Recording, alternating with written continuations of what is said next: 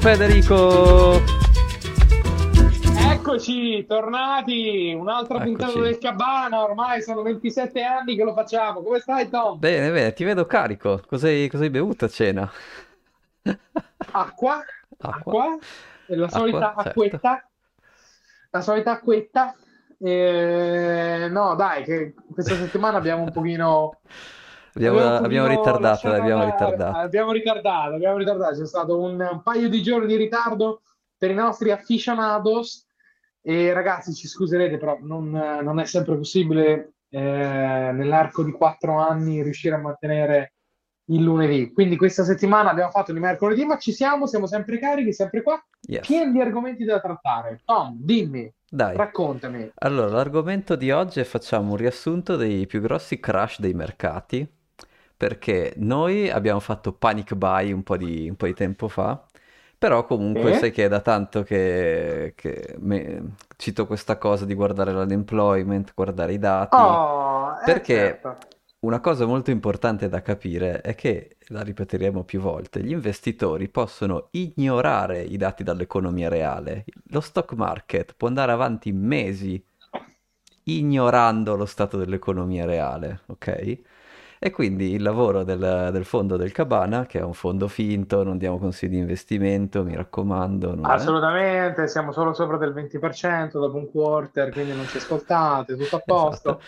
Eh, è comunque capire quando posizionarsi su rischio e quando posizionarsi difensivi. Quindi noi abbiamo deciso che comunque stavamo, stavamo un po' troppo indietro sulla difensiva e c'era tutti l'anno di elezioni, la Nancy che compra Nvidia, c'erano troppi segnali di, di tori e quelli ci sono ancora. Cioè, Però dobbiamo tenere, Ok. dobbiamo, come dire, tenere sempre la bilancia in equilibrio perché come ci sono segnali di tori, ci sono anche segnali di, di orsi e appunto i segnali nell'economia reale vengono prima del tracollo dell'azionario e quindi noi eh, dobbiamo cercare di tarare questa, questa tempistica.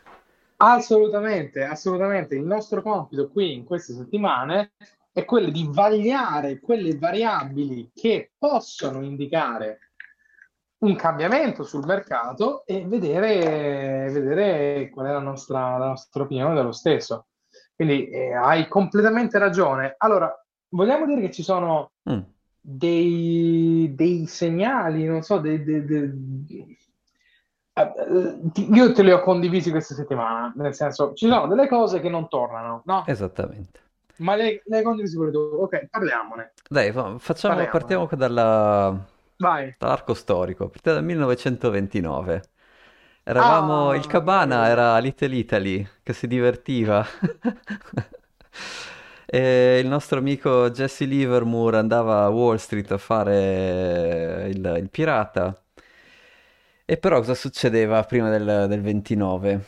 E vi ho condiviso uno dei primi grafici che vi ho condiviso, è una... No, infatti, vediamolo. Ragazzi, guardate il grafico, il primo grafico che Tom ha Sì, ma è condiviso molto semplice, lo descriviamo chat. facilmente. Esatto, Praticamente esatto. c'è l'andamento del mercato azionario e poi ci sono tre altri andamenti che sono invece che vengono dall'economia reale, che è il numero di ordini di auto, numero, un, un indice manifatturiero e un, e un indice di, produ- di macchinari, scusa, e un indice di produzione dell'acciaio. E quello che si vede è che in realtà la produzione dei, delle la vendite, le produzioni di automobili, macchinari e acciaio hanno un picco, quindi continuano a salire fino diciamo a- all- all'estate del 29, poi iniziano a scendere. Il mercato Sì. azionario, noi completamente ubriachi, c'era, c'è- chi è che c'era che suonava a quei tempi? Non lo so, vabbè.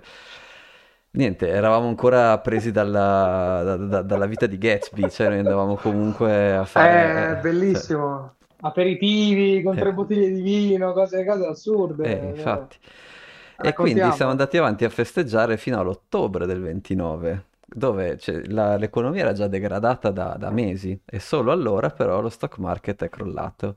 Il nostro amico Jesse Livermore era riuscito a mettere via un bel po' di, a fare un personal trust, quindi aveva smesso di perdere tutto quello che guadagnava in borsa, ha perso tutto di Mhm. nuovo, poi è stata una fine tragica, Boom, e boom. non ha ascoltato il Cabana, e vabbè. A suo rischio e pericolo, a suo Ecco, rischio e pericolo, esatto. amico mio. E quindi sostanzialmente una delle ana- analogie che viene spesso fatta su, su queste grandi crisi è che È come guardare un bicchiere d'acqua che, che si raffredda. Se tu guardi la temperatura, vedi che questa scende linearmente e poi da- a- allo zero si ghiaccia e quindi tu la- se guardi la temperatura vedi che scende, ma se guardi solo lo stato liquido, se, quindi se non, ti- se non vai a vedere veramente la temperatura, guardi quest'acqua è liquida o no? Se tu guardi solo quello, per te l'acqua è liquida, però magari sei un grado, sei vicinissimo al congelamento, ma tu non lo sai.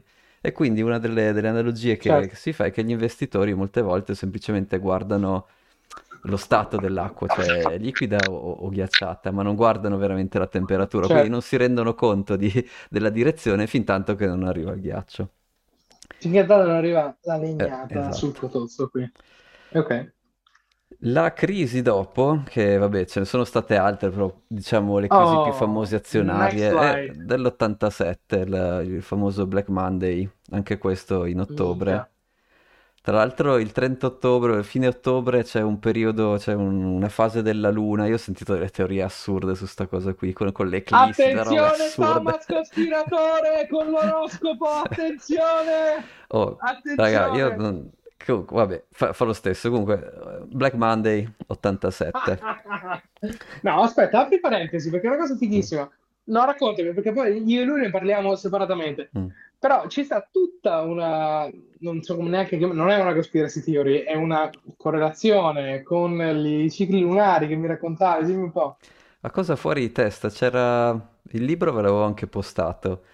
Sostanzialmente una delle migliori predizioni dell'S&P 500 era stata fatta da questo McCullough, sì, era basata quasi esclusivamente sui cicli lunari e le cicli delle eclissi. La sua teoria è che le persone diventano più nervose in, in alcune condizioni e quindi se in quelle condizioni hai delle news negative, e le news negative più o meno in realtà ce le hai sempre, a meno che queste news non siano super positive, appena hai un minimo di news negativa e c'hai gli astri che ti fanno arrabbiare, inizi a vendere. Questa era la sua teoria. Thomas come Paolo Fox, ragazzi, al Cabana, ragazzi, qui stasera si mette tutto insieme. Macroeconomia, geopolitica, l'oroscopo. Ho momenti straordinari al Cabana, straordinari. Registratevi, seguiteci. Comunque, scusa, sì. No, niente, vabbè. E... Eh, Questa cosa dell'oroscopo lascia il tempo che trova, è solo No, così una no, nota di colore, esatto. ok. Però insomma, Esatto, nell'87 esatto, in esatto. realtà il, um, le paure erano un po' diverse, quelle del 29 ovviamente, ogni grande crisi ha le sue grosse paure, ognuna è diversa, non sono mai uguali. Sì. In quel caso era il trade deficit, eh, cioè gli Stati Uniti iniziavano ad andare molto in, in, eh, in trade deficit, quindi a, a pagare di più quello che importavano che, che il loro export, e avevano anche un Sì. dollaro debole. E quindi avevano Ah. la paura, dei la paura che c'era che appunto la Fed dovesse continuare ad alzare i tassi, anche se appunto ci fosse questo sbilanciamento per cui le merci americane in realtà non erano molto competitive. Ah, Poi, competitivi sui mercati, sì. poi a un certo punto hanno anche fatto passato una, una specie di legge che evitava dei crediti fiscali, quindi hanno fatto una specie di riforma fiscale però peggiorativa per le società, quindi dovevano pagare più tasse per i merger. E insomma, questa cosa qui ha triggerato una riduzione dei profitti, la riduzione dei profitti ha, rigger- ha triggerato una, chiaramente eh, i modelli con cui tu valuti le società sono saltati perché troppo, costavano troppo quelle società per i flussi di cassa che ti davano e quindi qualcuno, i primi investitori hanno iniziato a vendere e poi questa è stata una delle prime crisi che ha avuto anche le vendite automatiche, cioè c'erano già dei fondi che dovevano tenere o vendere delle azioni a seconda del loro valore e quindi quello che poi ha triggerato il grosso flash, la grossa caduta del Black Monday è stato che sono state anche queste vendite automatiche. Ok, Ehm, sì. Se non mi ok. ricordo bene Quindi, quindi tutta, Monday cos'è tutta, che, eh, cos'è che avevo fatto tutta a vedere. cascata, apre il mercato, apre il mercato lunedì mattina, vendita a bestia, legislazione non favorevole e compagnia cantando, quindi il mercato cresce nell'ottobre dell'87. Esatto. Sì, la slide qui direi chiarissima, vi fa vedere Però prima... infatti, dimmi. vai, vai, sì, sì, infatti No, no, dico, volevo un attimo descrivere per chi ci ascolterà via audio, dico la slide qui molto Sì, semplice, cioè sì, vedi l'andamento dell'S&P 500 che era andato su su su ad un massimo fino ai 300 e fino al prima del Black Monday, poi invece un po' sotto vedi il trade deficit che continua a crescere, cioè co- continuano a importare sempre roba più costosa e vedi certo. anche la- il, il Fed Fund che, che crescono fino appunto al, al lunedì in cui eh, sostanzialmente iniziano queste vendite, poi partono anche le vendite a cascata e quindi crolla l'S&P 500 e torna dai 300 e qualcosa che era, torna giù a 2, boh, 220, 230, una roba così. Sì. Questo era semplice. Eh, no, la slide dopo invece, Uh, secondo me ci atteniamo per esatto, dopo. quindi ra- va da, va da 300 a 220, quindi possiamo dire 30-40% di crash in quel Sì, momento, no? sì, esatto, esatto. Ok, Poi, continuando con, con le crisi, quella dopo, che mi sono segnato, ok, il... slide dopo ragazzi, No, la, la- la slide 14. dopo copre un po' tutto il periodo, la teniamo per ultima, che è una cosa Ok, interessante da, ok. da vedere. Quindi, Ah, ho capito, ho capito, ho capito no, la, la crisi dopo è il Eh, luglio del 98, che è una crisi dei Luglio mercati 98? emergenti, e questo è un altro tipo di crisi diversa. Questa crisi è nata dal No. fatto che nel 98 cioè, iniziano già a esserci quei Ah, concetti di... aspetta. Io trovo Magnificent Six. Sì, no, non c'è la slide. Per Re- queste altre crisi che vi dico adesso non ve l'ho messe Ah, perché era più di, perdono, di vai, vai, contorni da vai. Sì, sì, sì, sì, no, scusa, pensavo, pensavo che ci fosse, pensavo che ci fosse una slide da raccontare a chi ci ascolta. Vai, vai, vai. Quindi, Eh, no, no, mm, per queste, per queste qui ormai più o meno sono quasi di, di storia recente, quindi magari ce le sì, ricordiamo anche.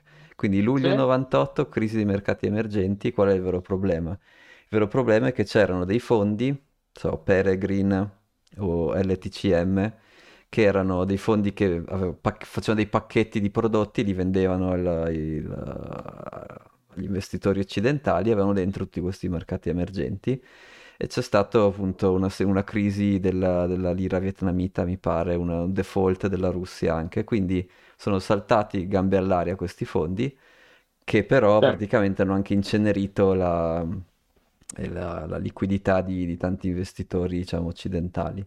E anche qui l'S&P 500 è poi crashato del 20%. Poi arriviamo agli anni 2000, c'è il famoso dot-com burst con il Nasdaq che passa da aia. 5.000 a 2.000. E questa, se vuoi, è forse la crisi più simile a quella a cui siamo vicini ad oggi, perché c'erano i tassi della Fed al 6,5%, noi adesso siamo al 5 e qualcosa, comunque c'erano i tassi della Fed altini. C'era un indice di manifatturiero che era molto alto, fino appunto che non è diventata una sorpresa negativa, ma c'era una ISM Manufacturing, eh, un indice degli ordini del manifatturiero, tipo era quasi all'all time high, tipo 63, poi a novembre del 2000 è arrivata una sorpresa di 42, quindi una riduzione degli ordini del 30%. E poi un'altra cosa che è particolare dell'anno 2000 è che c'era anche un sacco di supply, cioè c'erano tantissime IPO, c'erano Mm, tantissime società che, che volevano listarsi e quindi c'erano- sì, c'era- i- i mer- il mercato non solo ha dovuto gestire queste news negative dagli ordini e dal fatto che la Fed aveva ancora i tassi alti, ma anche non è riuscito ad assorbire tutte queste, queste nuove issuance di, di nuove, di nuove shitcoin. Perché le shitcoin, ragazzi, le shitcoin esistono da sempre, non c'era bisogno di Ethereum per inventare le shitcoin. E vabbè, Non me lo triggerate quest'uomo. esatto, Sì, c'erano le shitcoin, c'erano le shitcoin prima che esistessero le coin, quindi è Esatto. vero, è vero. Ma la cosa buffa, la cosa buffa è che secondo me anche con te, io ho conosciuto gente che ha vissuto attra- il, il, il dot-com bubble degli Mhm, anni 2000. mhm. Capita di avere, capita di avere dei colleghi, dei capi, delle cose, e raccontano che c'erano queste situazioni di bolle incredibili dove hanno fatto dei soldi clamorosi con eh, le, le equities delle, delle- delle aziende e raccontavano di scenari molto simili poi a quelli avvenuti 12 anni dopo sui Mhm. 2010, 2011 Sì, e compagnia sì. cantante. Eh, una cosa interessante è che prima dei grandi crash c'è la grande run, Eh, capisci? Quindi perdersi la grande run era una cosa che noi da Cabana non potevamo permetterci, infatti abbiamo fatto il panic buy. vero? Abbiamo fatto il panic buy no, cazzo, bisogna comprare, qui, qui partono. E vabbè. Tom Nvidia, porca miseria! Eh, vabbè, lì non volevo barare, non vol- cioè, era, era- telefonata ma non volevo barare. Oh, se è colpa mia, ho voluto fare il Boy Scout Mannaggia. e come sempre, vabbè, ok. No, hai fatto bene a fare il Boy Scout, hai fatto bene a fare il Boy Scout, però te ne- ti prenderò in giro per sempre Sì, sulla affari l'occasione belli, sì. persa che abbiamo avuto su Nvidia, però è nor- normale, eh, ragazzi, io ho venduto, venduto un letto a qua 53 mila dollari e, e hai comprato 600. esatto. Ognuno ha la sua, ognuno ha la sua, dai. dai.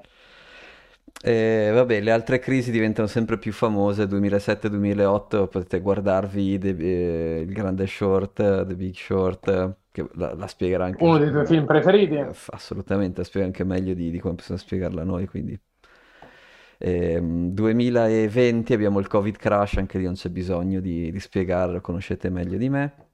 2022 è stato interessante, è stato un anno, un anno mm. dell'orso. Se tu vedi Fammi l'S&P 500 a gennaio era 4.009 e a ottobre del 2022 era 3.005 più o meno. Okay. al contrario però qui erano gli investitori che avevano non che avevano ignorato i segnali negativi dell'economia, qui erano gli investitori che avevano ignorato i segnali positivi dell'economia, perché l'unemployment è sempre stato bassissimo, a parte lo spike del 2020, poi nel 2022 l'employment è stato bassissimo, c'erano gli stimoli, non c'era assolutamente nessun motivo di essere così bearish nel 2022.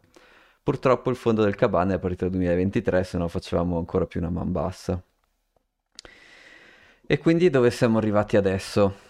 Siamo, cioè, la Fed è in questa posizione difficile in cui l'unemployment è basso, perché lo guardiamo ormai una puntata sì, una puntata no, lo guardiamo e anzi possiamo anche riprendere... È per forza. Adesso possiamo anche prendere la slide, quella che, che guardavi prima. Dov'è che l'ho messa? Si incrociano gli occhi. Eccola qua. Oh, ricordiamo lo scenario dei tassi di interesse, scusa, per dare, per dare un contesto a quello che mm. dicevamo prima. Le crisi che hai descritto dell'87 erano uno scenario di tassi alti, alti. tendenzialmente. Sì. Poi anche 2000, sì. tassi, anche 2000 tassi alti, 2010 tassi medio, medio alti sì, esatto. e nel 2010 comincia, comincia questo periodo interessantissimo di tassi bassi, uh-huh. dove una decade intera e compagnia cantando è sui tassi bassi, l'economia ristagna nonostante i tassi bassi, che è una cosa eccezionale, sì.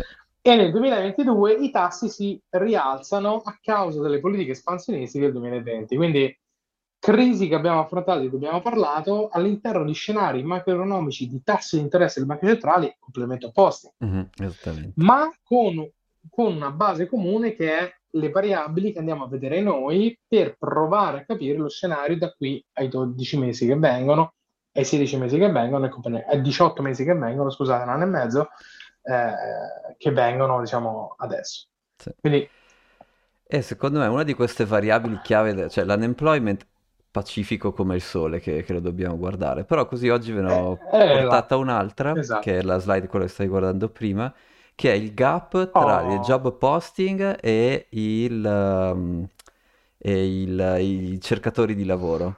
Quindi praticamente è quante posizioni di lavoro aperte ci sono per ogni persona che cerca un lavoro. Ok? Quindi se sei sopra okay. lo zero eh, qui in percentuale, però mm, fai conto, se sei sopra la riga vuol eh, dire sì, che... esatto, vediamo. E che c'è, vabbè... Sì. Mm, aspetta, questo è girato al contrario, vabbè. No, fammi capire, fammi capire, fammi capire. C'è il, il, il labor surplus sotto. Sì, Quindi, vuol ragazzi, dire che ci sono più grafico, lavoratori gra... che posti di... che job posting, sono richieste di lavoro. Ok? Ok, ok, ci siamo, sì. E sì. invece al Quindi, contrario... Quando la, riga, quando la riga è sopra ci sono più domanda di lavoro esatto. rispetto esatto. A, a, quante persone possono lavorare. E in questo momento siamo sopra, se io vedo il grafico esatto. adesso, in fase discendente, dobbiamo Però dire, sopra, secondo me, la, la, la, punto chiave che è sopra, che siamo ancora sopra. sopra. Quindi vuol dire, vuol dire che ci sono più lavori disponibili sì. rispetto alle persone che cercano sì. lavoro in questo momento. Questo è Stati Uniti, ma ricordiamo che anche l'unemployment in Italia è al minimo storico, quindi direi che l'Occidente è abbastanza cioè, ok, ci saranno delle differenze localizzate, ma è abbastanza in linea su questa cosa qua. Sì, la cosa sì. interessante appunto è che mh, mm, per avere una recessione o durante le recessioni tu chiaramente hai una care- cali, cioè questa, questa retta scende, quindi ci sono meno lavori aperti per lavoratore che cerca lavoro ovviamente. Certo. Però se guardi il passato sono quasi sempre, passato e questo parte dagli anni 50, Stiamo parlando, mm. cioè tu devi essere in un'area negativa, cioè le recessioni che sono iniziate in area positiva sono rarissime, ok? E quindi secondo me non c'è motivo di pensare che questa, sia, questa volta sia diverso. l'economia sotto, siamo tutti, io, io sono convinto che sta deteriorando, però non è ancora così deteriorata da far partire questa, questa cosa qua. Ok. Poi c'è anche da dire che il, i job posting ci sono chi lavora due lavori, chi fa il part-time, come vengono contati, quindi questa cosa qua è cambiata durante i decenni. Quindi questo grafico non è che lo puoi proprio prendere a face value così, però comunque a me sembra, cioè, quello che vedi adesso è che sicuramente ci sono più job posting che lavoratori, punto. Poi che sia di più Esatto, è, in proporzione negli anni un'indica- 50, boh, non lo so, però ok. no, è un'ottima indicazione che ti dà un'idea più o meno di dove sta andando la cosa. Funzione demografica, perché vediamo che negli anni del boom, comunque, eccetera, eccetera. Però, ehm, ragazzi, se non riuscite a vederlo, eh, per gran parte degli scorsi 70 anni è sotto, quindi con un labor surplus dove c'erano più persone che cercavano lavoro di lavori offerti. E tra Però, parentesi, il- lo stipendio medio non è salito a nessuno, tra parentesi c'era il labor surplus, vabbè, Manca poco cazzo, abbiamo fatto la, la- la esatto. puntata, sono 40 anni che gli stipendi sono fermi. Ragazzi, qualcuno che sa qualcosa intervenga, ci dica perché per come. Abbiamo fatto fior fior di discussioni nelle scorse, nelle scorse settimane perché non salgono gli stipendi. Quindi, scusami, tornando all'unemployment, è tale quale. Sì, esatto. E una cosa interessante da, diciamo, Oh, di, di come funzionano quando partono queste grandi crisi, qual è, mh, perché si ferma lo spending? Perché uno de- cioè, qual è la narrativa classica? La narrativa classica è eh, eh, chiaramente le società guadagnano di meno, devono tagliare i lavoratori, ci sono meno sì, lavo- eh, meno, c'è più gente che cerca lavoro ovviamente e quindi sì, deve cercare di fare saving, quindi non può andare sempre al ristorante, non può eh, pagare le camicie che vengano stirate, non può fare, che ne so, i giri con la babysitter. Quindi cioè, cercano di fare savings e quindi questo, come dire, inizia quella spirale, diciamo, downward spiral ma di disastro dove l'economia va sempre peggio. E, Ah, mm, anche perché c'erano dei benefit clamorosi. Io ricordiamo, io ho conosciuto persone, scusami, eh, mhm, apro una parentesi. C'era una persona che conosco che aveva il nonno che lavorava in Xerox negli anni 60 negli Stati Uniti mhm, raccontavano che c'erano degli sperperi alla Mad Men. Quindi le aziende, fino più o meno ai tempi moderni, set- anni 70-80, erano veramente dei posti clamorosi dove c'erano dei benefit incredibili. Quindi mhm, la riduzione e il taglio dei costi a livello di efficienza è qualcosa che è stata funzione della riduzione dei margini dovute allo scenari macroeconomici che si sono sviluppati negli anni 70 onwards. Ma ci sono scene, anni 60, alla Mad Men, che sono veritiere, non si sono inventati nulla, era così. Il whisky, le sigarette, fumavi in ufficio, non facevi un cazzo la mattina alla sera, ti divertivi, eccetera, eccetera, eccetera. eccetera. Bei tempi, bei Bei tempi. tempi, ma Oso- infatti o- oserei dire, oserei Esatto, dire, bei tempi, bei tempi. E quindi alla fine la domanda è, vabbè, ma di che cosa, cioè qual è la magnitudine? Allora, perché S&P 500 adesso vale così tanto e qual è il, il salto Oh, verso il basso che potremo fare? vediamo un po' E questo è, diciamo, nella prossima slide c'è il motivo del perché S&P 500 vale così tanto, no? Perché tu hai queste magnifiche 6, sono le, le 6, le... Oh, raccontiamo il grafico dopo. Le magnifiche 6, Tom. Esatto, praticamente dentro l'S&P 500 ci sono le prime 6-7 società che praticamente sono loro che fanno il bello e il brutto tempo e sono molto costose a livello di quanto costa lo- una, una delle loro azioni rispetto a quanti revenue fanno. Eh, Ci sono varie misure di questa cosa qui, puoi fare earnings per share, puoi fare quello che vuoi, però sono tutte molto costose in, in tutte di queste misure. Però sono così Mhm. costose perché guarda cosa hanno fatto, se tu vedi dal, dal 20 al 22, dal- cioè hanno, hanno fatto un'espansione enorme, soprattutto Amazon, Google, beh anche Apple in quel periodo hanno fatto un'espansione enorme delle loro revenues. Quindi nel prezzo di quella società lì, gli analisti non mettono solo quant'è il rapporto di quanto costa una loro azione rispetto a quanti flussi di cassa fanno in un anno. Mettono anche, tengono anche a conto di quanta è la crescita, quelle, quella che viene detta the, the growth stock, cioè the- ci sono le, le value stocks e le growth stock, e queste sono tutte growth stock. cioè il loro valore è dato dalla crescita delle revenue che hanno fatto, perché se tu proietti quella crescita nei- negli anni futuri, allora anche le revenue saliranno di conseguenza. Certo, certo. Quindi sono molto costose rispetto ai loro flussi di cassa, ma perché hanno fatto una crescita dopo il 2020, una crescita clamorosa. La cosa interessante esatto. da, da vedere però è che adesso, adesso, questo grafico comunque finisce a inizio, a fine 2023, Tu alla fine devi mettere sì. e comunque eh, se- cioè, la crescita clamorosa l'hanno fatta 21, tra il 21 e il 22, no?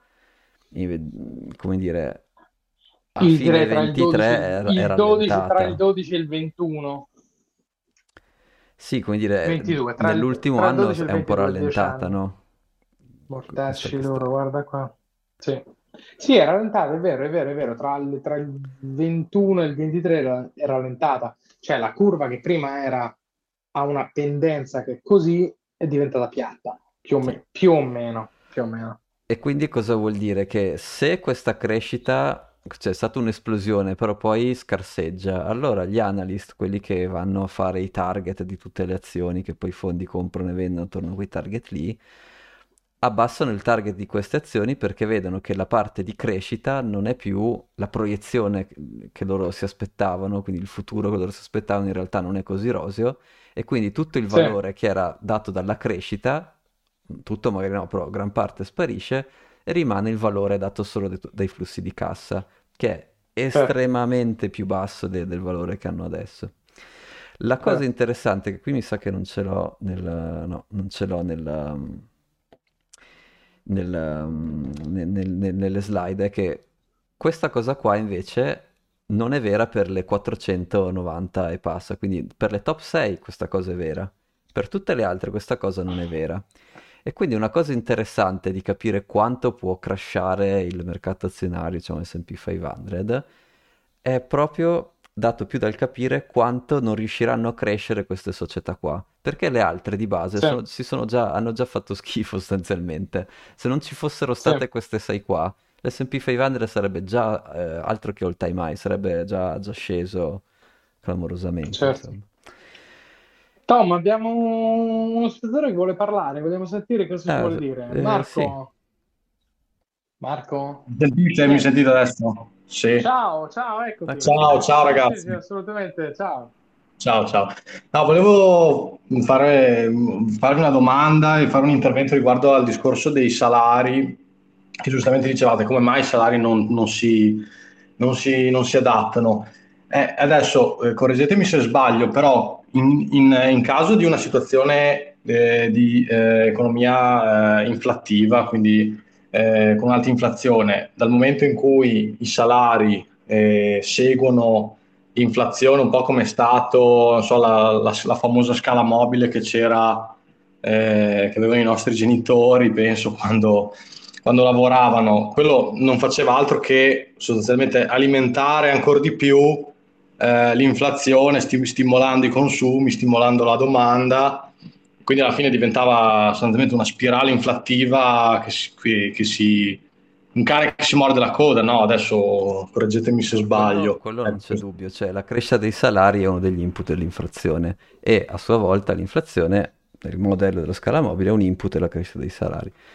Quello che però noi osservavamo è che questa cosa qua, chiaro, pacifico, però non è che non c'è stata, come dire, se fosse un modellino così semplice che è solo la crescita dei salari che genera l'inflazione, dato che non c'è stata crescita dei salari, allora non dovrebbe esserci stata inflazione. Invece no, l'inflazione c'è stata lo stesso e quindi la crescita dei salari non era l'unica causa che poteva causare l'inflazione. Questo diciamo era il, il- il contesto co- della- con cui avevamo affrontato l'argomento. Non so, Fede, cosa... No? Non, non ho capito qual è la domanda di Marco. Marco, scusa, qual è, qual è la, la- la domanda? Perdonami, forse me la sono persa. Cioè, eh, ci- mh, fermo restando il fatto che, come, come ben sappiamo, eh, noi, bitcoiner, insomma, l'inflazione deriva dall'inflazione monetaria, banalmente, quindi la, la- la- la stampante che, che si attiva, eccetera. Però mi ricordo, non so se Federico, la scorsa puntata, giustamente osservava, diceva, ma se eh, i prezzi salgono, eh, eh, perché non salgono in maniera proporzionale anche gli stipendi eh, eh, in modo che il potere d'acquisto rimanga invariato? E, e, e quindi questa era un po' la, la mia osservazione era questa che eh, il, il, meccanismo a scala mobile come, come c'è stato negli anni 80-90 insomma non, mh, mm, cioè non, eh, non, va a eh, aumentare ancora di più l'inflazione. Era questo un po' la, la, lo spunto che... Ah no, no, no, corretto, che... correttissimo, sì, sì. Non ho capito la domanda, scusate. Cioè la, no, no, non è una domanda, è una precisazione aumentare... che, che, è corretto. Sì, sì, io, uh, cioè... Non va ad aumentare l'inflazione. Se tu aumenti gli stipendi, aumenti la liquidità nel, nel, nel sistema e quindi aumenti l'inflazione. Questa cosa qua è la definizione no, di inflazione. No, quindi... no, no, gli stipendi sono una funzione dell'aumento della base monetaria, non sono una causa. Non è che siccome alzi gli stipendi... No, però aspetta, aspetta, aspetta. So, sono eh, causa e effetto, sono... se tu prendi i modelli della okay. Fed per calcolare, okay. per, fa... per fare le loro attese di inflazione, quindi non l'inflazione che è una misura, l'attesa di inflazione Vedono... che è un modello, un input di quel esatto. modello è la wage growth, quindi la crescita ah, degli stipendi. 100%, quello, 100%, e quello ci, ci sta. La crescita degli stipendi sì. è a valle dell'aumento della base monetaria del sistema economico. Quindi tu stampi moneta, la moneta entra in circolo, entra in circolo, aumenta gli stipendi. Non è che qualcuno dice io aumento lo stipendio, quindi c'è più inflazione. Qui siamo 8 gradi sotto quella che è la politica monetaria quindi non confondiamo mai quella che è il minimo comune, denominatore di un sistema economico con quelli che sono gli effetti. Quindi stampano moneta, aumentano gli stipendi, dovrebbero aumentare gli stipendi, non è che aumenti gli stipendi, quindi c'è inflazione. Al netto di questo, al netto di questo, uh, sì, il sistema è inceppato, quindi se qualcuno riesce a darci qualche, qualche visione del perché del per come, noi siamo sempre aperti, perché non abbiamo ancora una risposta, Tom, su, su questo argomento del, del perché e del per come. Non abbiamo ancora capito qual è il motivo primario del fatto che gli stipendi non siano stati indicizzati nel corso di 40 anni all'aumento e al debasement della fiat value che esiste in questo sistema. Quindi chiunque abbia qualunque ragione per darci Guarda, te ne do un'altra che sono scritto su YouTube. Esatto, io sono super curioso di questo, voglio, sì. voglio saperlo. Un'altra voglio che ci hanno scritto su YouTube, eh, che, che, che, detto, che, però è, è, una, è un, anche questo è un motivo micro, cioè non può essere il motivo macro. È sì. la carenza di, la riduzione di produttività specifico oh, per madonna. l'Italia, la riduzione Ragazzi, di, di, profitto delle, delle società. Questo però Ragazzi, non può essere vero perché se no, fosse così... Bravo saremmo andati in esatto. recessione esatto. da, da, subito. Invece la nostra bilancia commerciale dell'Italia è positiva da... Si è avuto, okay, la 2020... riduzione della competitività è una funzione di una, di una produttività che deve la sua produttività alla moneta con cui vengono scambiate le proprie merci, quindi è di nuovo a valle della politica monetaria. Ragazzi, c'è molta confusione tra microeconomia e politica monetaria. Se un'azienda non alza gli stipendi, e se la produttività non cambia, non è funzione della politica monetaria che è a, a monte, queste sono funzioni a valle, non lo dico io, apritevi un libro di macroeconomia e vedete come funzionano le politiche monetarie. Qui il motivo è perché non sono indicizzati i poteri d'acquisto rispetto alla svalutazione di una moneta fiat in un determinato sistema economico. Ecco, aspetta, facciamo una domanda salgono, un po' più facile, no. perché la domanda un po' esatto. più facile è dato che hai avuto anni e anni e anni di facile accesso al credito, ok? Oh.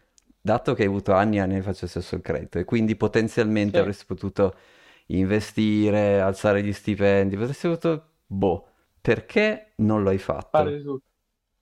Perché accesso al credito è stato facile per decenni, no? A parte l'ultimo anno che hanno alzato i tassi, prima è stato facile. E perché non è cresciuto almeno in quegli anni in cui gli interessi erano al 0%, perché almeno lì non sono cresciuti? Cioè, quella cosa lì effettivamente è, è sospetta. Per quanto riguarda la produttività e l'attrattività delle merci italiane, se fosse quello il problema principale, vedresti la bilancia commerciale che, che flette, che cade, no?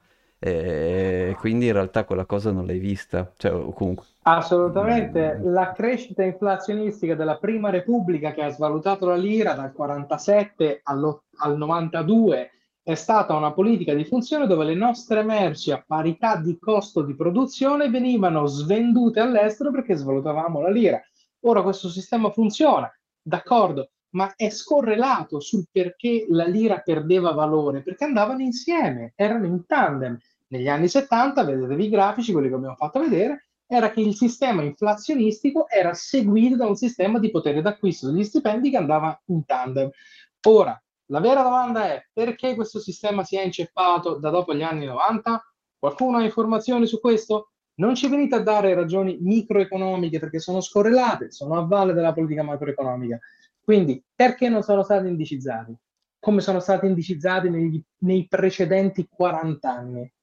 È lì la domanda. E scusate se, se, scusate se, se martello su questo tema, ma martello su questo tema perché non ho risposte. Non ho una risposta. No, cioè mi... una... esatto. allora, io ho la mia risposta che è molto tecnica sui flussi di liquidità, che tu dici, secondo a te non convince molto. Tu invece ne hai una che è specifica su, per, però sarebbe specifica solo per l'Italia, del sistema pensionistico che non riuscirebbe a reggere è un... Attenzione, boh, se... eh, eh, Tom, hai, hai, ragione, hai ragione, è un'ipotesi, è un'ipotesi da una chiacchierata che fece a un pranzo con un tizio che lavorava all'Inps, eh? quindi Orco. figurati, lungi, lungi, da me, lungi da me dargli un peso specifico, però è stato uno dei pochi che nel contesto sì, ti ha tirato mi, fuori un ragione, motivo strutturale. Una ragione, sì. esatto, che dice un motivo strutturale è se noi alzassimo gli stipendi crollerebbe il sistema pensionistico. D'accordo, non ho capito perché, per come, quali sono le ragioni, quindi... Però era un motivo che poteva avere un senso. Ecco. Le aziende non possono alzare gli stipendi perché le aziende sono 38 livelli a valle della politica monetaria. Quindi, se la moneta è debole, le aziende non possono alzare gli stipendi. Quindi, non parliamo di produttività, queste sono ragioni microeconomiche del perché e del per come. Noi qui stiamo parlando di politica monetaria, del valore di una valuta.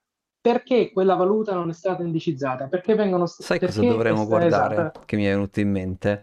In Danimarca sì. hanno un prodotto nell'ultimo anno che, eh, che ha venduto sì. così bene, che è l'Ozempic, che hanno dovuto alzare, no scusami, abbassare i tassi di interesse della banca danese per rendere la corona danese meno, meno appetibile perché tutti la stavano comprando per poi andarsi a comprare l'Ozempic. E quindi sarebbe bello andare a cercare i dati della Danimarca e vedere cosa è successo al loro potere d'acquisto. Ver- ver- ma scusa, ma l'Ozempic è quella roba del diabete che avevamo parlato con Gianluca, Sì, che sì, gli sì, americani avevano paura di... Mhm. Oh Madonna. Ok, quindi la Made, compravano made tutti in corone danesi, quindi tutti compravano corone, hanno svalutato la corona per comprarsi l'Ozempic, i danesi hanno detto alt, non si può più fare. Oh sì, no, sarebbe, ok, però è, ok, interesserebbe- ok. è un caso così estremo che è interessante vedere cosa è successo al potere d'acquisto dei danesi in quell'anno, cioè nell'anno scorso.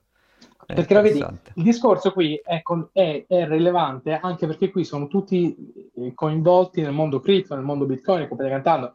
Cioè, se voi capite perché Bitcoin ha valore, perché è un sistema inflazionistico, deflazionario, dove l'aumento dell'energia che viene immessa ne aumenta il valore perché è finita la domanda, allora dovete capire anche perché in un sistema opposto, dove se io svaluto la, la la valuta, perché questo effetto effetto c'è stato solo sui prezzi e non su- sugli, sugli stipendi, perché l'unico effetto che questa cosa ha è una perdita del potere d'acquisto che Tom, abbiamo, tu ti sei andato addirittura a scartabellare i dati dell'Inps, sei stato di- di- di- di una, di, una, di una volontà incredibile osse- nell'andare Obsessive compulsive disorder, sì, esatto. ossessive compulsive disorder andarsi a scartabellare dell'Inps e hai trovato esattamente una regressione lineare sulla perdita di potere d'acquisto di questa nazione negli scorsi 40 anni, che sì possiamo attribuire ai governi di merda, eh, alla nazione che non funziona, Ma io ripeto, eccetera, eccetera. io Però, ripeto, esatto, la, veri- la verità dei fatti è che mm, c'è una valuta che non vale più un cazzo rispetto al costo delle merci di questa nazione. Quando la lira valeva tanto, come aveva fatto l'esempio dei gelati, ti ricordi, quelle, quelle stupidaggine, e, e il potere d'acquisto di una nazione è alto. Perché si svaluta quella valuta solo sul potere d'acquisto e non sugli stipendi? Ma la cosa più interessante per me è che in Italia magari lo vediamo di più perché è esagerato, però è un, eh. è un, trend che c'è ovunque, anche negli Stati Uniti, c'è i millennial che non riescono eh. a comprare casa, cioè uguale, cioè, ah, è uguale dappertutto. Amico, cioè, non... amico mio, è mm. vero, tu qui apri il vaso di Pandora, perché è vero, in Italia è estremizzato secondo me, ma è un trend assolutamente vero, secondo me, in, tutta, in tutto l'Occidente. Hai completamente ragione. Mm. In forme diverse, in forme diverse, perché in Germania dove uno stagista prende 2000 euro nel 2010 ha sicuramente un potere d'acquisto maggiore perché nominalmente ne guadagna di più, non perché la valuta compra di più. Però quella nazione è riuscita a dare di più a uno stagista rispetto a una nazione che riusciva a dargli 700, 600, 500 euro come la nostra. D'accordo? Ma questo è un altro vaso di Pandora. Ma hai ragione, è tutto l'Occidente che va in quella direzione sì. di perdita di potere d'acquisto. E, e, quindi sì, è una domanda aperta, come secondo me la cosa più bella che hai detto è che da bitcoiner si capisce molto bene il concetto di deflazionistico, quindi hai una moneta che aumenta il tuo potere d'acquisto. E quindi com'è possibile che vivendo in un sistema che è l'opposto, com'è possibile che invece l'opposto abbia funzionato per tot anni fino agli anni diciamo 70, perché appunto già dagli anni 80 secondo me ha smesso di funzionare e poi non ha più funzionato. Cioè, che cosa... Cioè, to, prendiamo anche gli anni 90, dai, perché gli anni 80 erano molto volatili, va bene. Mm. Il depeghi col dollaro? Non lo so, io faccio ipotesi, perché io non ho la scienza infusa, non ho risposte, io ho solo tante domande e tanti fatti che ci siamo andati a scartabellare. Il depeghi col dollaro può darsi? Non lo so. Del, uh, con l'oro dici?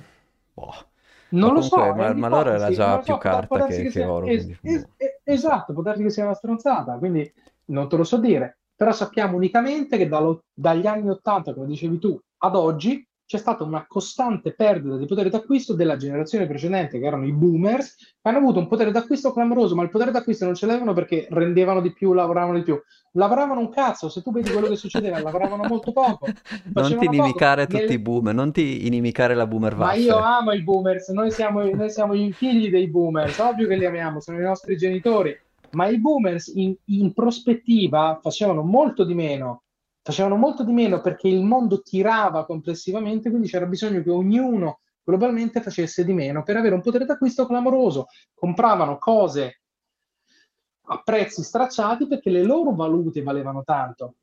C'è anche da dire non però che la, non avevano niente, cioè cosa potevano comprare? La casa, la macchina, cioè il telefono no, eh, computer no, eh, viaggi alle Hawaii no, cioè non lo so, secondo me è comunque anche un po' difficile, non è facilissimo fare questo paragone attraverso così tanti decenni. Una generazione, post, una generazione post-bellica che aveva una crescita mondiale costante, dove bisognava costruire una società, ovvio che ognuno aveva un posto nel mondo. Non c'era il problema di oggi dove tu dici io studio una cosa e non c'è lavoro per quella cosa. Tutti trovavano lavoro, la valuta era molto forte, potevano tutti permettersi tanto e quindi compravano a man bassa. Questo, questa dinamica è andata a distruggersi non, dopo gli più. anni 80, Chiaro, sì. esatto, non c'è più, dove per mantenere un potere d'acquisto bisogna lottare con i denti e sicuramente ci siamo tutti impoveriti. Ora, dopo questo panegirico che ho fatto... Sì, ma che comunque che è, un, che è un mega spot per Bitcoin, no? È un mega spot per Bitcoin sì. perché comunque perché comunque se noi andiamo a vedere, se voi capite, di nuovo, se qualcuno capisce il potere deflazionario di Bitcoin, deve anche capire il mio panegirico sul perché a livello inflazionistico sulle due variabili non si è manifestato su una. Ecco, ve la faccio Quindi... in un altro modo ancora la stessa domanda. Come, dato che gli Vai. stipendi sono rimasti fermi, com'è possibile che c'è stata inflazione? Cioè, capisci, c'è, c'è qualcosa che non quadra. C'è, esatto. c'è qualcosa che non quadra. Cioè, le, questa esatto. liquidità da dove viene, no? Cioè, o meglio, io un po' di risposte le ce le ho nella mia ipotesi, diciamo, nell'altra puntata, però quella è la... È, come dire, è un po' al contrario la domanda, no? Eh, non è che... Eh, dato che... mm, come dire, dato che gli stipendi non sono cresciuti, c'è qualcuno di cattivo che, che si tiene... Cioè, non, non funziona così perché poi quella- quei, quei soldi Cioè, che qualcuno si tiene, in realtà poi entrano nel mercato, quindi non se li tiene, quindi non è così ovvio, oh, ecco. Sì. se tu aumenti solo i prezzi e non gli stipendi, vuol dire che i- c'è un depauperimento del- della- de- de- de- di chi ha potere d'acquisto. Ora, tu mi vuoi dire che l'Istat, i- i- il, il- il Ministero del Tes- il Ministero dell'Economia non ha idea di queste cose? Certo che hanno idea di queste cose, hanno i migliori macroeconomisti in Italia. Ovvio che sanno questa cosa, ovvio che sanno questo. Non è che siamo noi due i geni che vanno a scoprire questo. E te abbiamo fatto due regressioni sui dati del nazionale, non è che ci siamo inventati nulla. E tu mi vuoi dire che i migliori economisti d'Italia, i migliori macroeconomisti d'Italia non sanno questa cosa? Certo che la sanno, ma c'è un altro motivo per cui non possono essere indicizzati. Ed è lì il fulcro della faccenda. Il fulcro della faccenda è crolla il sistema pensionistico, crolla il sistema sociale, crolla qualcosa, il debito diventa insostenibile. Non ne ho la più pallida idea, ma mi piacerebbe capirlo, perché è illogico che al netto di politiche espansionarie, espansionistiche, monetarie di 40 anni, il potere d'acquisto rimane basso. Perché se tu prendi qualunque equazione macroeconomica, tu inietti valuta nel sistema, devono crescere in parallelo. Esattamente come è successo nella Prima Repubblica dagli anni 50 agli anni 80, dove la svalutazione della lira aveva un aumento proporzionale del potere d'acquisto perché gli stipendi erano indicizzati. Punto. Questo è il discorso. Io avevo, se lo so, abbiamo fatto una, una filippica, boh, vabbè, la puntata, la puntata è andata un po' così, dai, abbiamo- siamo ritornati alla Filippica della volta scorsa, siamo Oh. tornati. Eh, no, vamo per parlare, chiudere, eh, per chiudere, poi magari Vai. ritorniamo su questi argomenti un po' più liberi. Per chiudere vi faccio vedere, allora, la slide, quella delle Big Six, delle Magnifiche 6, l'abbiamo vista, che giustificano il loro prezzo con la crescita futura, che però potrebbero non avere quest'anno e potrebbe essere una- uno dei motivi, uno delle, il pin che fa scoppiare il pallone. E però una cosa Eh. super interessante che stavamo monitorando, ti ricordi anche dall'anno scorso, che sono Eh? le, le bancarotte. L'ultima slide. Come vedi, le bancarotte erano salite, infatti ero tutto bello bearish, ero... non vedevo l'ora di shortare Eh, tutto. carico, carico, E- esatto. e invece esatto, adesso, questo- 2024, guarda cosa stanno facendo le bancarotte. Le bancarotte stanno Eh, scendendo. scendendo, è E lo high yield credit spread sta scendendo anche quello.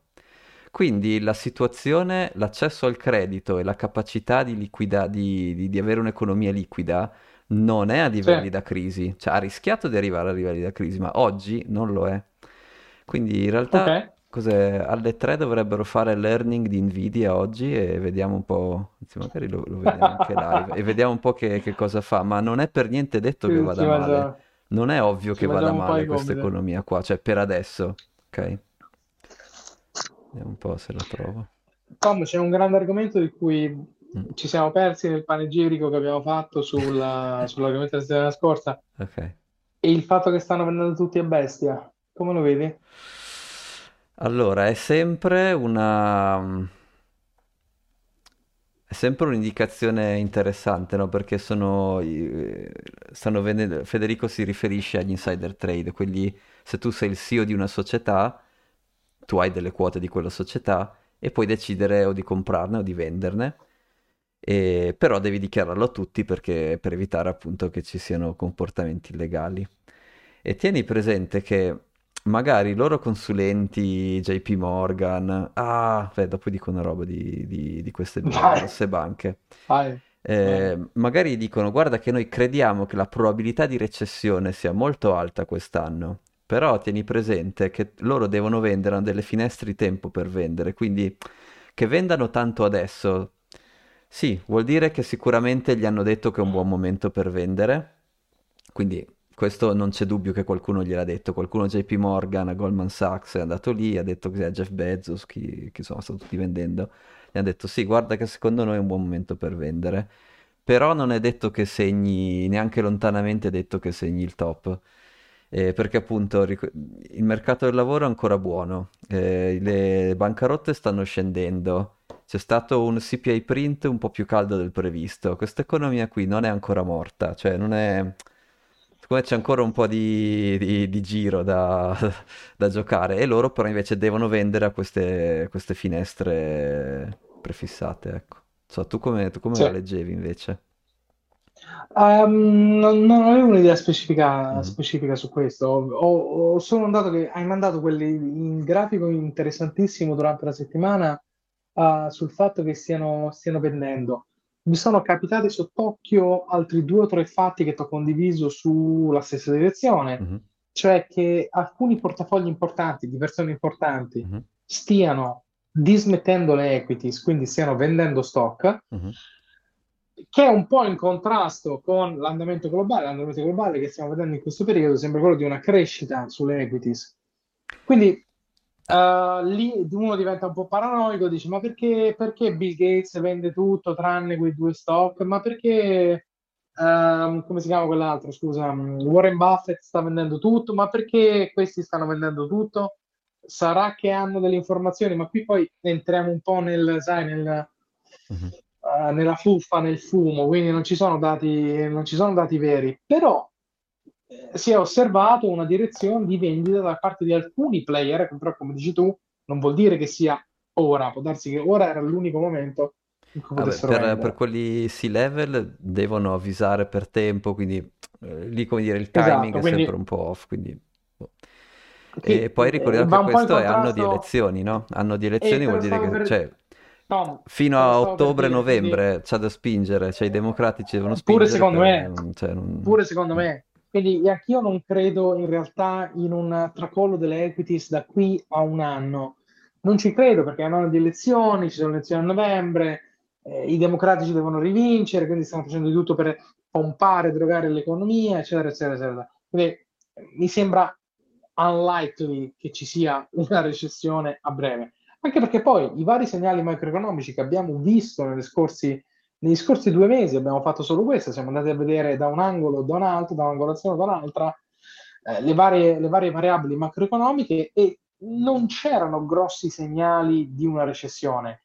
Ora scappa fuori che 4-5 billionaire o 4-5 gente eh, super inserite vendono la globalità dei loro portafogli. Sarà vero? Non sarà vero? Eh, perché per come non è una motivazione convincente per, eh, per dire, però lo osserviamo, insomma, è un'altra informazione che mettiamo nel paniere Sì, sì, delle allora, informazioni. cioè, che cosa, se vi ricordate a un certo punto vi avevo anche dato un- uno dei trigger per il Cabana quando l'unemployment sale di più 0.6%, quella è una Eh, è soglia vero, che sì. storicamente poi è stata, come dire, il tocco della campana del- de- della morte. Però per adesso Certo. non è successo. Quando succederà, allora cosa farà il Cabana? Quando succederà noi dovremo togliere tutto ciò che è rischio equity e, compra- andare a bomba di nuovo su- sui nostri, sui nostri bond. Mm, Quando Attenzione, qui mi succederà, se ci seguirete, boh, e vedrete qui, cosa fare. qui Noi vi consigliamo cosa studiare, voi guardate, studiate, Consigliamo guardate, cosa poi studiare noi nei nostri giochi perché lo facciamo per gioco. Andatevi a vedere il portafoglio del Cabana. Tom, l'abbiamo postato ormai, eh, lo dobbiamo ripostare. 22,33% di profitto in quattro mesi, il portafoglio del Cabana, con posizioni che spannano tra il 74 e il 97%, Vabbè, c'è, c'è almeno Bitcoin che, 2%. Eh, Bitcoin che cosa. spinge, Però c'è difesa che la di- spinge. difesa 15%, S&P 2,7%, l'uranio, grande uranio 4%. Oh, Molto volatile l'uranio, ehm, quindi occhio lì, sì. 7,47 sul, mm, sulle, mm, sulle goods lì che Ah, PPH, come? Su quelle puzza, resistenti, puzza di, di paura di recessione, ma recessione. la paura di recessione c'è, cioè, quella c'è. E, eh, il problema è trovare il timing corretto, ok? E secondo me adesso non è il Eh, timing però, corretto. ok? eh, Tom, però eh, siamo sul 7,5%. Eh. Questo era uno, dei, era uno delle pezze che era sotto fino a una mesata fa. Eh. Quindi 7,47% su, uranio 4% su, Ehm, i treasury bill meno 2,5, ma mi, mi- mi- mi- passano sotto il mento più o meno così, perché lì la grande operazione è un'altra. l'S&P abbiamo fatto il 3, eh, la, la difesa, ragazzi, 15,5%. Eh, Beh, quindi... in un mondo che va in guerra, non è che ci, non non ci voleva un genio, avevamo ma- tre ma- tesi, ma- sì, esatto, voleva, vabbè. esatto, quello che voglio dire è Cioè, non è che io e te siamo Zarathustra, non è che io e te siamo Zarathustra, siamo gente che vede dove minchia stiamo andando a livello globale, mettiamo il cipino qui e lì e in globale abbiamo fatto un 20% di eh, 22% di ritorno. Sì, la vera Quindi- scommessa di quel portafoglio è riusciremo a battere il Sharp Ratio di Bitcoin? Quella là, tra un Eh, anno, ma do- dopo no, un anno Tom, lo non ce la vedremo. facciamo, no, non ce la facciamo, Ce, no, la dobbiamo no. fare, ce la dobbiamo fare. Altrimenti non ha senso, Cioè, altrimenti vai 100% Tom, secondo me non Bitcoin. ce la facciamo. Eh, ma altri... Eh, allora, eh, eh, vabbè, non, non ho un consiglio di investimento neanche questo, ma sappiate che è molto difficile, in quest'anno qua è molto difficile battere Bitcoin proprio sotto tanti punti di vista. Bene, Ehm, Ah, ecco cosa volevo dirvi delle, delle grandi banche. Il vai. 7 marzo avremo un ospite segreto, speciale, Ah, ah, ah, ah, eh, ah. che lavora in una di queste grandi banche. Vedremo se lui ha voglia di dirvi quale, però insomma è una di quelle proprio spesse. È molto giovane, fa Un- l'analista, ha lavorato con me eh, su Eonpass e magari ci facciamo un po' un riassuntino anche di quella cosa lì. Amici, attenzione, il 7... ma il 7 marzo, aspetta, il 7 marzo che è mercoledì? Eh? Oh no, ho sbagliato, gli ho detto il giorno sbagliato, mica ce la faccio più. Che, che giorno gli ho detto? È, giove- è giovedì, è giovedì il 7. Ops. E vabbè, adesso eh, guardiamo eh, 4, 11 o 7 e vediamo un attimo. Magari mi sono confuso io, non lo so. Vabbè, eh, insomma, raga, la, la prima settimana, la prima settimana di marzo, mo non, non state a fare esatto. troppo i fiscali, la prima settimana di marzo abbiamo un ospite, abbiamo un analista di una mega banca, mega Sì. banca, Magari ce mega la dice, adesso banca. non so, non abbiamo ancora discusso proprio bene di, di cosa. Sì, ma una di quelle top, top, top, E poi una ci racconterà qual è il processo, cioè come fanno queste mega banche a decidere come piazzare i chip. E vedrete che è un processo molto più raffinato di quello che fa il Cabana, ma vedete, ma vedete che più o meno cioè, ci sono dei, dei- dei concetti simili, delle robe... cioè- La teoria dei conti del salumiere a Eh, Cabana, esatto. ragazzi, vediamo quanto possiamo raffinare. Anche noi siamo qui a imparare da questi sofisticati investitori, perché noi facciamo i conti del salumiere. Va Sì, bene. va bene.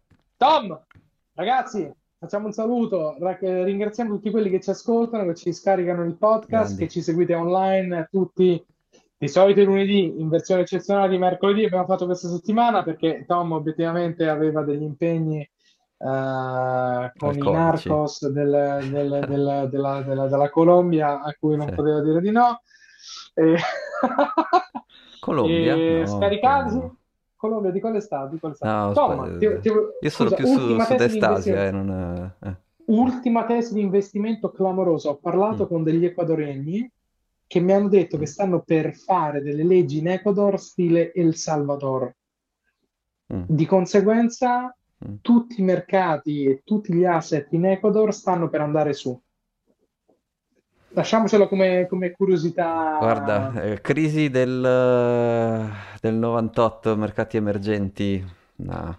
Cioè, mh, quando, cioè, adesso è il momento, secondo me è molto difficile trovare un turning point per i mercati energe- emergenti, perché se per caso parte veramente la recessione qui, quelli vengono massacrati, che, che peggio non si può. Molto difficile, secondo me, molto difficile. Cioè, magari sì, Ah, però anche molto guarda, la butto difficile. là, la butto là come un'info nel vento. Beh, chiediamo il Sarà 7, l'Ecuador, il- la prima, sarà- la prima di marzo chiediamo, vediamo se ci dà Oh, qualche... sarà, sarà l'Ecuador il prossimo Sa- El Salvador? Ai posteri l'ardua sentenza. Nel Esatto. mentre registratevi sul canale, registratevi su YouTube, scaricate il podcast, andate da vostra nonna e ditegli ci sono due scemi online che parlano di cose interessanti. Scaricate il podcast, fatelo sentire alle vostre figlie, ai vostri figli e divertitevi a tutti a sentire il cabana. Ciao Tom! Grazie! Ciao, ciao a tutti, prossima! buona serata, grazie a tutti, ciao ciao.